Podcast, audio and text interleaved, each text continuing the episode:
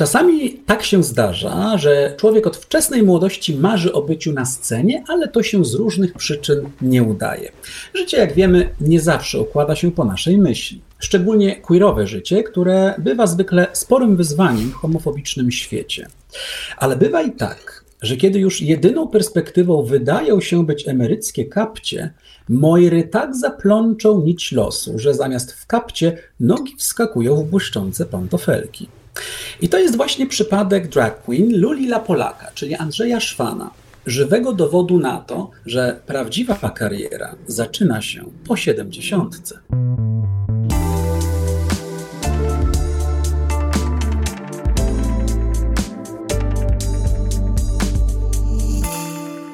Dzień dobry, Andrzeju. Witam redaktora. Hej, pozdrawiam. Cześć, powiedz, e, prawdziwa kariera zaczyna się po 70. Dobrze powiedziałem we wstępie, czy coś Według mnie doskonale, to nawet już swego czasu znakomity estradowy nasz aktor Tadeusz Olsza śpiewał, że życie zaczyna się po 70. w Teatrze Syrena, którego osobiście na tej scenie podziwiałem. Czyli to jest wszystko prawda. Absolutna.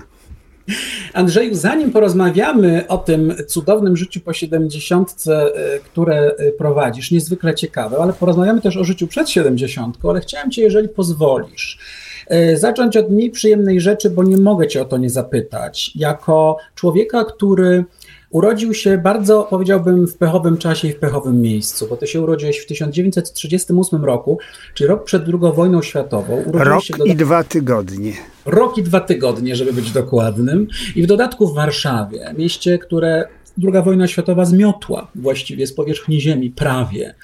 Um, zostałeś e, właściwie przeszmuglowany z warszawskiego getta i wychowywałeś się w tych nieprawdopodobnie strasznych, e, powiedziałbym, no, wojennych e, czasach, w dodatku jeszcze w cieniu Holokaustu. I dzisiaj mamy wojnę za naszą granicą. Oglądamy właściwie w czasie rzeczywistym te, te zdjęcia, te filmy, te relacje, oglądamy te bombardowane szpitale, dzieci w piwnicach. Powiedz, e, jak to na ciebie działa, biorąc pod uwagę Twoje własne doświadczenie wojenne? No działa po prostu strasznie. To wszystko, co ja teraz widzę na ekranach telewizji, oglądając wiadomości z tej naprawdę nękanej wojną Ukrainy, po prostu poraża i może człowiek na tego rodzaju sytuację tylko drętwieć i przypominać sobie, jak to było, jak wyglądała nasza Warszawa. Ja dokładnie pamiętam pierwsze wyjście gdzieś już, to był początek 45 roku, mhm. kiedy, kiedy, kiedy zobaczyłem tylko gruzowisko, idąc z Pragi przez zamarzniętą Wisłę, to pamiętam. Mhm. I doszliśmy, i doszliśmy mniej więcej w rejon ulicy Bednarskiej, gdzie mieszkała moja ciotka, która 1 września chciała nas zabrać do siebie z Grochowa, gdzie mieszkaliśmy, na tężę bednarską. I ta bednarska okazała się być cała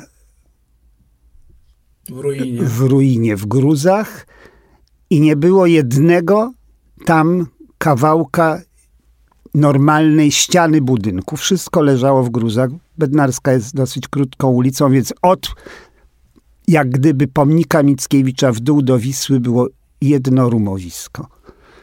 Sprawiało to widok okrutny, straszny. Pojawiali się jacyś pojedynczy ludzie gdzieś szukający wzrokiem nie wiadomo w zasadzie kogo i czego, dlatego że sterczały tylko kikuty domów i, i gdzie jeszcze, gdzie niegdzie dopalały się jakieś szczątki, ludzie szli czasami z jakimś wiaderkiem czy z jakimś workiem, nie wiadomo dokąd i po co. Mhm. I dzisiaj właściwie oglądamy takie obrazki z Mariupola. I Straszne. Kojarzysz, po... o czym ty opowiadasz. A można tych, tych wspomnień z, z czasem, z biegiem długiego przecież e, twojego życia nieustająco jakoś zapomnieć, schować do szuflady, czy to nieustająco, czy to czy, czego już się nie można pozbyć właściwie, że, że, to, że to z człowiekiem, który przeżyje taką wojnę jeszcze w młodości, że to zostaje naprawdę na zawsze jako taka, wiesz, bolesna zadra. Tego do, tego do szuflady ani do kufra chyba się nie da scho schować, natomiast, natomiast y, Dobrze, że zachowały się jakieś tak zwane rodzinne wspomnienia w postaci albumu takiego, który ja nazywam albumem rodzinnym, do którego się wklejało zdjęcia w tak zwanych fotonarożnikach, bo teraz to wszystko wygląda mhm. inaczej. I czasami taki album z przyjemnością się z tej szuflady czy kufra wyciąga i jak przychodzi grono bliskich, czy, czy przyjaciół, czy kogoś, kto chce ze mną porozmawiać, to ten album służy jak gdyby za księgę wspomnień i pamiątek. Mm -hmm, A mm, kiedy patrzysz na te dzieciaki, to myślisz, że one z taką pomocą y, psychologiczną, otoczone jakąś opieką i pokojem, chociażby w Polsce, ale też w innych europejskich krajach, ale rzeczywiście najwię najwięcej mamy dzisiaj uchodźców z Ukrainy w Polsce, że one się z tego wykaraskają jakoś? No podejrzewam, że jeżeli będą otoczone ciepłą opieką, że będą mieli wsparcie w jakiś sposób przyjaznych im ludzi, bo niektóre są przecież rozdzielone, tylko zostały tutaj u nas przywędrowały z matką, a ojciec, czy, czy, czy, czy nawet dziadek, czy ktoś jest tam i, i bierze udział czynny na froncie w tych walkach, to takie dzieci nie wiadomo, czy te, oby się nie stało tak źle, że utracą tych swoich najbliższych w postaci ojca czy dziadka. Natomiast jeżeli tu będą miały opiekę i wsparcie i będzie dobra psychologiczna jakaś nad nimi czuwała ręka, to, to podejrzewam, że mogą przeżyć ten czas okrutnego dla nich teraz czasu, będą, je, będą ten czas pewnie wspominać, ale może nie aż tak bardzo, jak myśmy wspominali to wszystko, co nas spotkało po II wojnie światowej i w czasie jej obrzydliwego trwania. Mhm. A po wojnie najbliżsi już starają się jakoś to dzieciakom wynagrodzić, mimo tego, że oczywiście miasto w ruinie, warunki bardzo trudne, brakuje wszystkiego. To jak pamiętasz ten, ten czas e, powojenny już w Warszawie? Bo dzieciaki też bardzo często nie widzą wielu rzeczy, prawda? Bo, bo są tak czymś innym, to już, to, to już był, to już był mm, jakiś w miarę udany czas, czy nadal odczuwałeś jakieś takie, wiesz... Nie, to już był taki czas prawdziwego dzieciństwa, gdzie tak. oczywiście nie było tego rodzaju frajdy, jaka jest teraz, 70 lat po wojnie, ale te pierwsze dni, tak jak mówię, po wyzwoleniu, to ważne było, że można było wylecieć na podwórko, na tak zwa, usiąść na tak zwanym trzepaku, bo to była jedyna rozrywka w takich podwórkowych y, jak gdyby między domami miejscach i, i na tym trzepaku przewijać się, czy robić jakieś wygibasy, a jednocześnie było tak zwane kółko z popychaczką z pogrzebacza i, i toczyło się ją po chodniku czy po krzywym bruku i, i, i wyścigi się robiło kto lepiej pojedzie i kto dalej tym kółkiem potoczy. I to była też jakaś już wtedy radość, mimo że nie było konika na biegunach, że nie było piłki, że nie było powiedzmy roweru czy hulajnogi. Mm -hmm. A powiedz, kiedy, e, kiedy ty zacząłeś zaglądać do szafy, do której może według najbliższych nie powinieneś zaglądać? Do szaf, w których jest sukienka, kolorowy pantofelek, a może jeszcze nie było tego kolorowego pantofelka, może z czasem, może, może torebka, może toaletka. Kiedy, kiedy to się zaczęło, powiedz No zadałeś, zadałeś pytanie, które niedawno, bo dwa tygodnie temu, niepełne dwa mhm. tygodnie temu zadała mi Dorota Masłowska i Agnieszka o. Szydłowska w swoim programie w radiu, w radiu Nuance. Ja to opowiedziałem im tak, jak opowiem tobie, mimo że to Aha. się powtórzy. Bo to były takie, takie czasy, kiedy Lula miała, no nie wiem, 9, może 11 lat. No, mhm. w każdym razie w tym przyjmijmy taki przedział. Mama wychodziła do pracy, ojciec wychodził do pracy. Był to okres na przykład przerwy jakiejś świątecznej, wielkanocnej czy bożonarodzeniowej. Mieliśmy, mieliśmy nieduże mieszkanie, ale meble no takie, jakie w tamtym czasie były. Te akurat w domu były jakieś jeszcze przedwojennej. Była, pamiętam, olbrzymia olbrzymia szafa dwudrzwiowa, ale obok była tak zwana bieliźniarka i w bieliźniarce było olbrzymie lustro, prawie że na, wielko, na wysokość całej szafy, całej bieliźniarki. W związku z tym, co Lula robiła, no gdzieś tam w szafie wygrzebywała jakiś maminy, maminy kawałek kiecuchny czy, czy, czy jakiejś halki. Zakładała to na siebie. W przedpokoju też niedużym stały jakieś mamy buciki, jak ja to nazywałem na zdegenerowanym jamniku, ale poprawiła mnie Agnieszka Szydłowska, powiedziała, że taki obcas typowo nazywał się kaczuszką, więc przyjmijmy, że obcas był na kaczuszce. Te buty oczywiście na lule były, były o przynajmniej o, o, o, o, o dwa czy trzy numery, bo, bo jako mhm. dziecko miałem inną, i miałam inną stopę, prawda? I, i, i, I gdzieś jeszcze na półce w łazience leżała jakaś, czy stała szminka i, i Lula sobie niepoprawnie i może nieudolnie malowała usta i przed tym lustrem w tej bieliźniarce czyniła jakieś pozy, co jej się wydawało, że to jest pewnie już wielkie artystyczne wydarzenie, że, że, że może tak kiedyś się pojawi. Może w innych no, tak okolicznościach i w innej kreacji, ale na scenie. No jak się, jak się okazuje, zaraz do tego dojdziemy, to wszystko się spełniło, ale y, a była Lulla kiedyś złapana na gorącym uczynku? Chyba sobie tego nie przypominam, ale chyba nie. Ale gdyby się nawet tak stało, to może, to, to muszę to tak oceniając z perspektywy czasu, muszę chyba powiedzieć, że mama by zareagowała ze zdziwieniem, ale ojciec chyba by spojrzał, uśmiechnął się i klepnął po ramieniu, rób tak. Bo jakaś ta relacja moja z ojcem przez całe życie była bardziej, bardziej, bardziej taka bezpośrednia. Mama miała do mnie dystans pewien. Natomiast ojciec traktował mnie, jak to się mówi, jako brata łatę. Mhm. A pomysł o tym, e, żeby z tej sceny przed bieliźniarką przenieść się, ewakuować się z niej na, na scenę większą poprzez szkołę teatralną, do której zdaje się zdawałeś. No, zdawałem, ale efekt był tego niestety mierny, bo, bo, bo, bo w dwa tygodnie po ogłoszeniu wyników na Miodowej poleciałam jak na skrzydłach, żeby wczytać się w listę ogłoszonych wyników i się okazało, że na tej liście mnie nie ma. To był w ogóle jakiś taki bardzo obłożony, jak gdyby chęcią zdawania do PWST rocznik, bo to był rocznik 56, lipiec, 7 lipca pamiętam, to była pierwszy, to znaczy data wyznaczona dla, na mój egzamin i pamiętam, że miejsc chyba w tym roku do Akademii, do PWST było chyba 18, jeżeli się nie mylę, a kandydatów było 1260. Słuchaj, to jest bardzo dużo oczywiście, ale, ale te, te, te, te dysproporcje, one właściwie nieustająco są. Do tej pory, oczywiście. Tutaj ludzie zdają po dwa, trzy, cztery no, razy.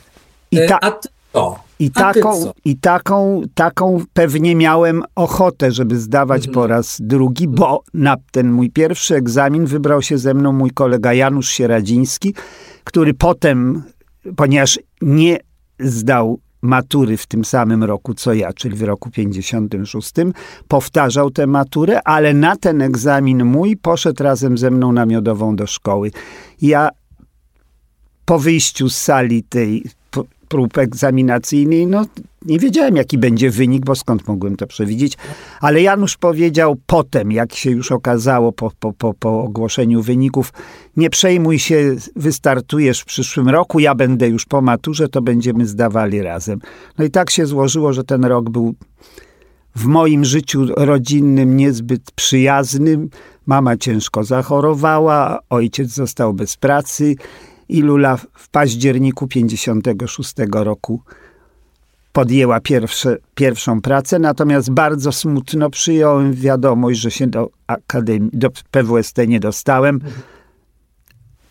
Takie, są, takie były czasy i taki był los, jak to się mówi, pani Lalu. Mhm.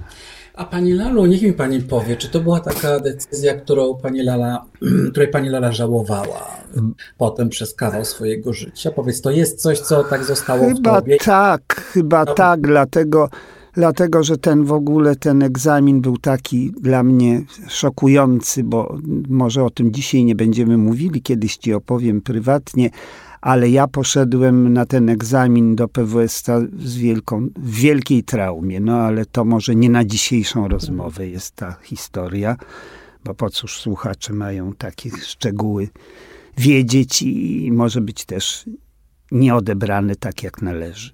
Mhm.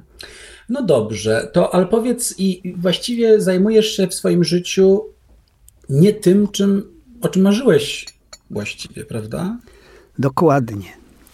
No ale jakoś trzeba, trzeba w tym życiu funkcjonować, istnieć. Bardzo się cieszę, że mając 83 lata, jak wiesz, udaje mi się cokolwiek i dość sprawnie prowadzić i działać.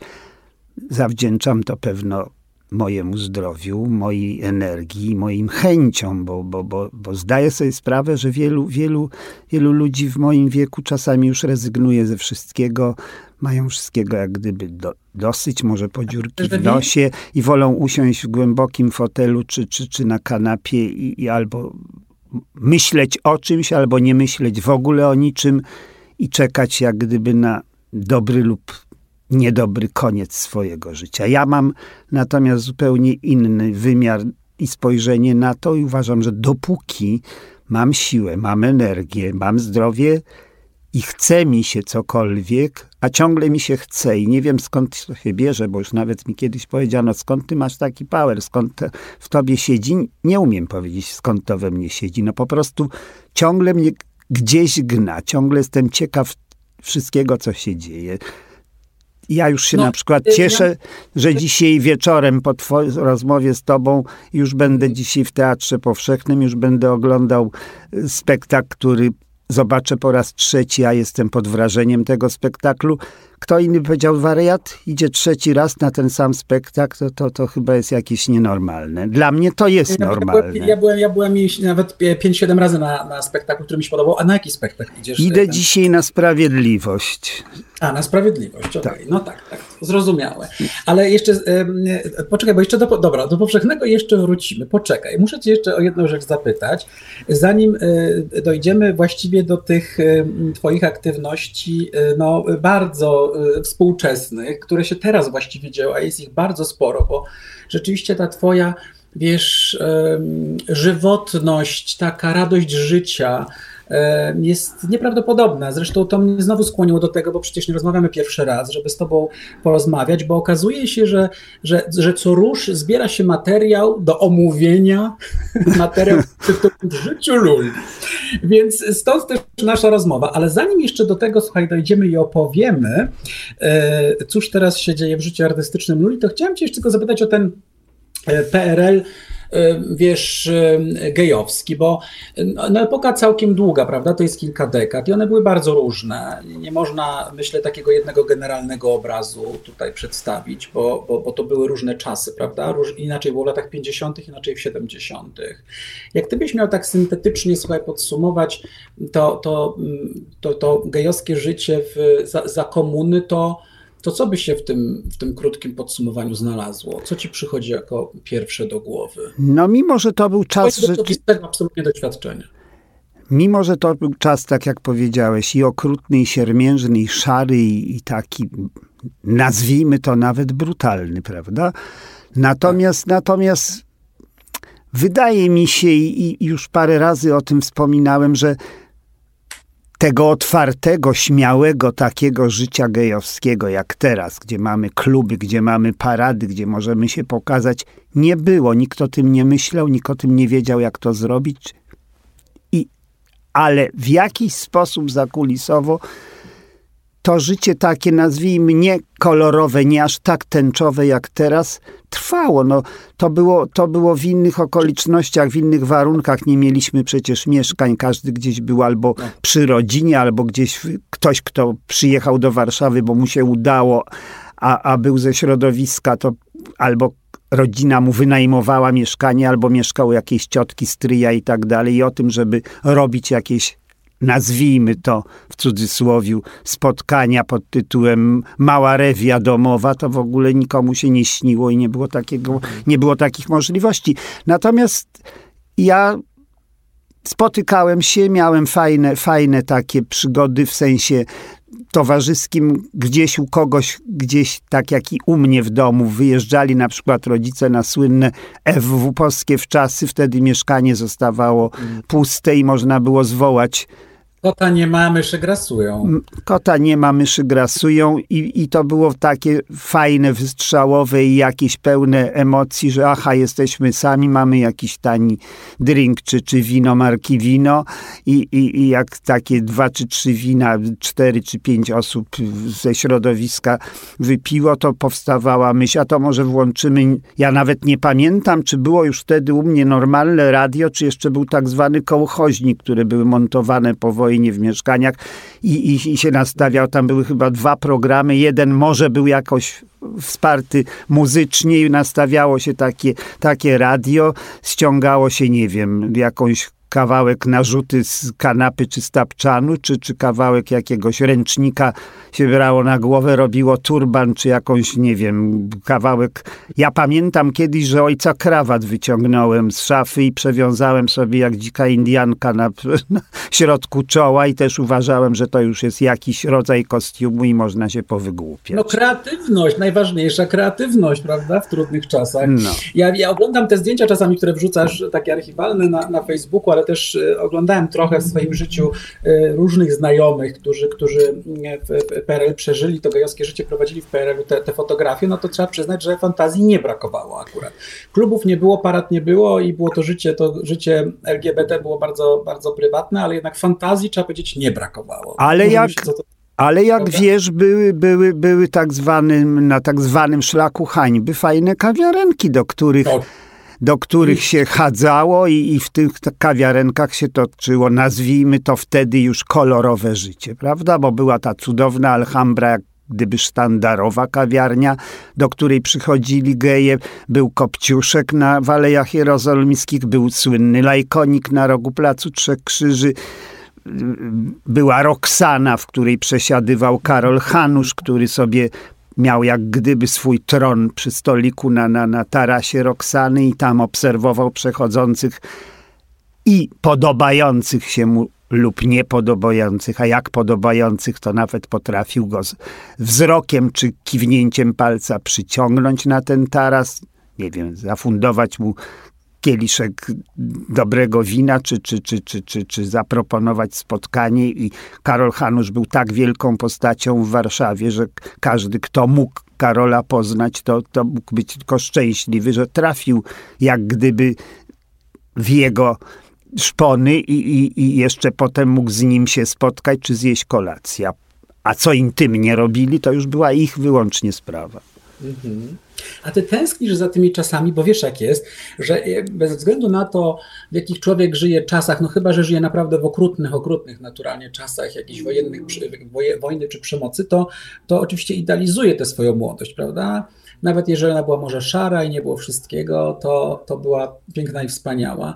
A ty tęsknisz za, masz jakąś tęsknotę za... za trochę tak, trochę tak, dlatego że wiesz że, że, że ten właśnie, nazwijmy szlak hańby przez te kawiarnie wtedy cudowne i jedyne, w których się można było spotkać, kogoś poznać, kogoś poderwać, bo innej możliwości nie było. No były oczywiście, były tak zwane zakłady kąpielowe. Była Diana słynna na, na, na Chmielnej, była mm, łaźnia pod Mesalką, która do dzisiaj ma tablicę pamiątkową, a szkoda, że nikt nie myśli o rewitalizacji tego wnętrza, bo to było przepiękne wnętrze z cudownymi mozaikami i, i trzeba byłoby taki zakład kąpielowy teraz pod nazwą SPA uruchomić i na pewno miałby raz, że wspomnieniowo cudowną historię, a dwa, na pewno wiele osób by chętnie z, takiej, z takiego SPA korzystało. Ja uważam, że nic się specjalnie nie dzieje. No, są jakieś w tej chwili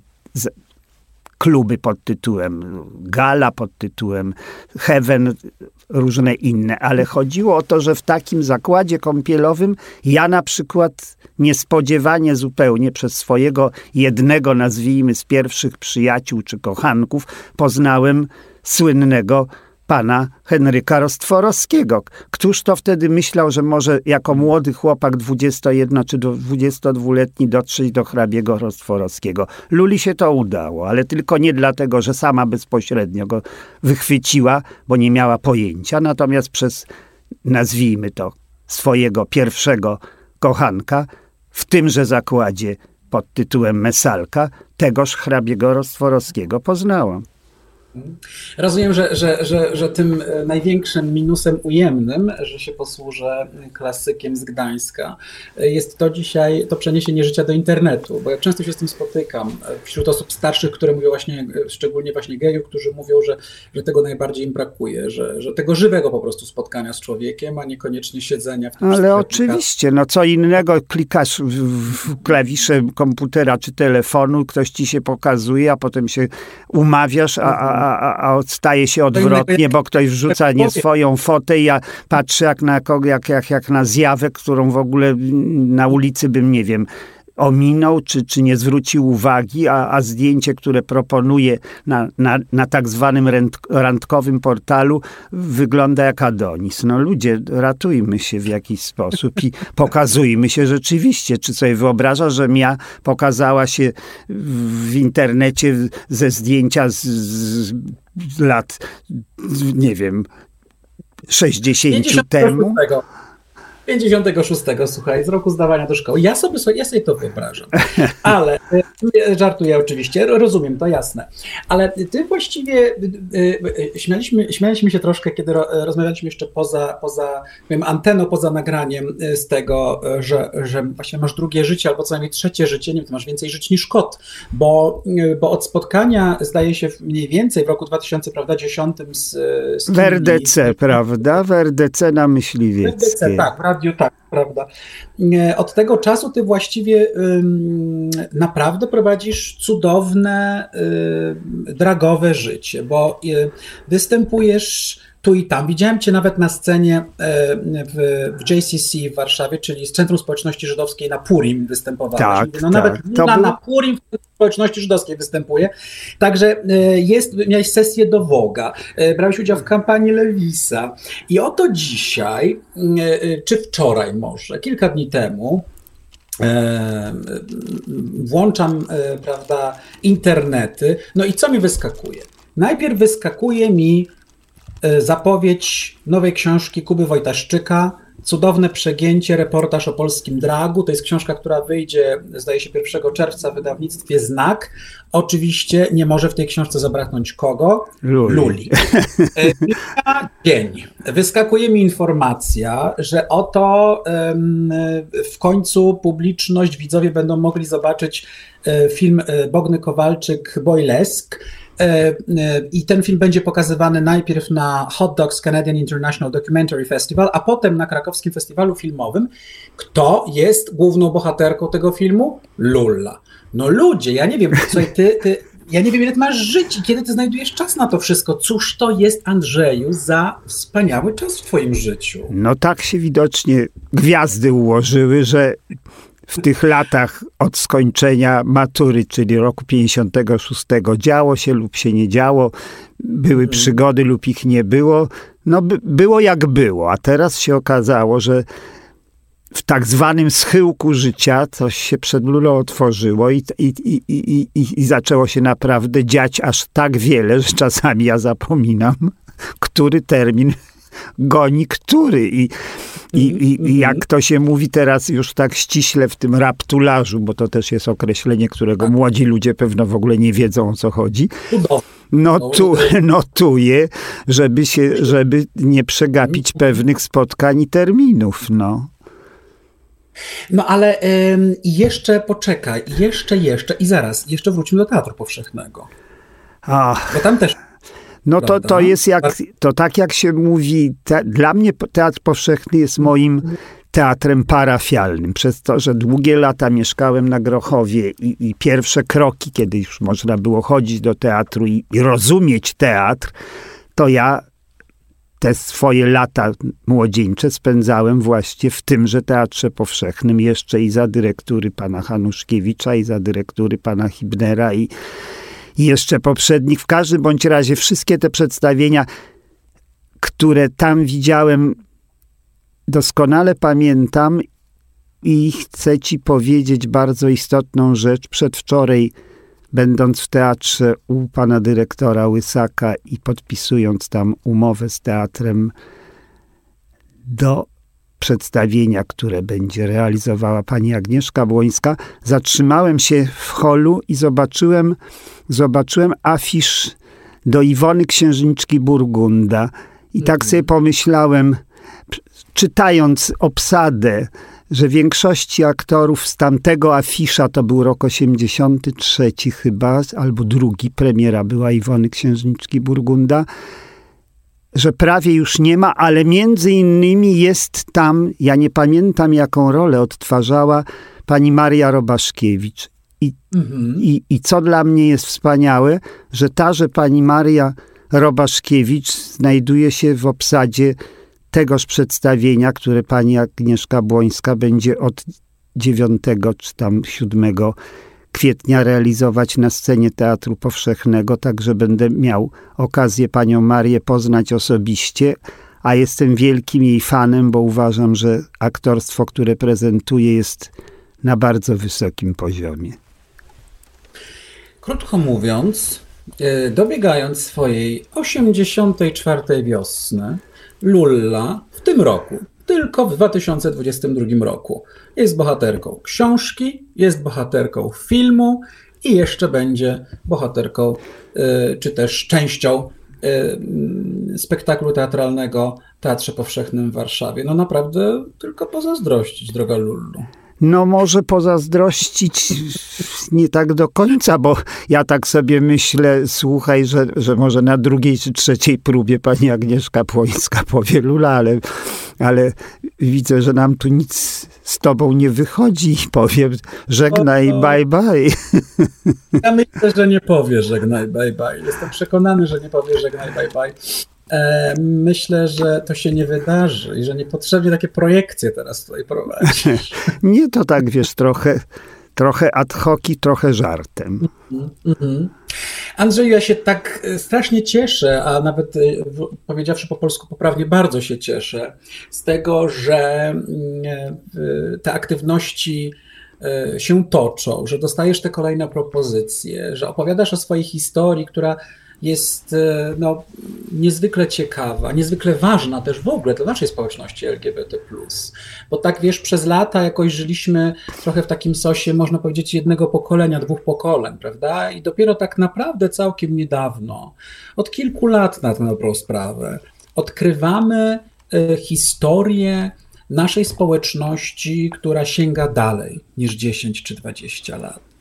I to jest wspaniałe, że dzięki takiej postaci jak Lulla dla Polaka możemy to robić yy, i że chcesz w ogóle, że ci się chce, o czym już powiedziałeś, i że też yy, najmłodsze pokolenia mogą, mogą usłyszeć z żywych ust yy, o tym, jak to było drzewiej, ale też zobaczyć, że niekoniecznie trzeba się oglądać nieustająco w przyszłość, tylko można mieć lat 70 czy 80 i nieustająco cieszyć się życiem, nieustająco cieszyć się dragiem, występować na scenie. Ja myślę, że ty, ty idziesz w kierunku królowej Elżbiety. Ja... No to powiedział Remek Ryziński w męskiej końcówce, rozmawiając ze mną dla, dla wysokich obcasów w styczniu. No, to jest naprawdę, to jest, myślę, że to jest ten kierunek, czego ci bardzo serdecznie życzę. No pięknie dziękuję. Mam nadzieję, że będą się po kolei jeszcze jakieś plany i niespodzianki wokół mojej mhm. osoby działy. Najbliższa się będzie działa 4 i 8 kwietnia, ale nie wiem, czy mogę zdradzić. No, zaprosiła mnie do swojego programu czwartego i ósmego pani Magda Mołek. Czyli dzieje się, dzieje się jednym słowem. Bardzo, bardzo się z tego cieszę, a y, wszystkie zainteresowane lullą osoba tych nie brakuje. Odsyłam do tych wspomnianych e, dzieł sztuki, że tak powiem, prawda? Odsyłam do książki e, Kuby Wojtaszczyka, Cudowne Przegięcie, reportaż o polskim dragu. Ta książka wyjdzie w czerwcu. E, odsyłam oczywiście do filmu Boilesk Bogny Kowalczyk. Sam jestem ciekaw, nie widziałem jeszcze tego filmu. No i oczywiście przybędziemy, droga Lulu, do Teatru Powszechnego w Warszawie, żeby zobaczyć, cóżeż tam, jakieś tam kroki poczyniasz na, w końcu na wymarzonych deskach teatralnych. E, raz jeszcze, Andrzeju, bardzo, bardzo Ci dziękuję e, za tę rozmowę i co właściwie powinien powiedzieć do zobaczenia pewnie co w teatrze. A ja mam nadzieję, że może jeszcze również dasz radę w, przy swoich obowiązkach pojawić się na premierze w Krakowie tego filmu, bo ja będę z Bogną jechał jednym pociągiem i będziemy tam w jakiś sposób się trzymać za ręce. Czy nam publiczność nas wygwiżdża, czy publiczność nas będzie oklaskiwała. E, trzeba, trzeba, jak słychać, e, żywot Luli również wpisywać do raptularzy, bo trudno za nim e, nadążyć. Może nam się to uda, może rzeczywiście uda nam się spotkać, spotkać w Krakowie. Andrzej Szwan, Lula La Polaka, moi drodzy, była moim i waszym gościem. Bardzo Ci raz jeszcze serdecznie, Andrzeju, dziękuję za tę rozmowę. Słuchaczki i słuchaczy zapraszam oczywiście na kolejny queerowy podcast Open Mic do słuchania na vogue.pl, no i oczywiście wszelkich platformach audio streamingowych. Tymczasem mówimy wszystkim do usłyszenia. Do usłyszenia, z Tobą do widzenia, a dzisiejszy dzień, mimo że taki w Warszawie szary i z trochę mokrym śniegiem, niech się zamieni w słoneczny, piękny, tak jak się całe życie tęczowe powinno dziać i nie było nigdy szare. Dziękuję pięknie. I to mówiła Lulla la Polak.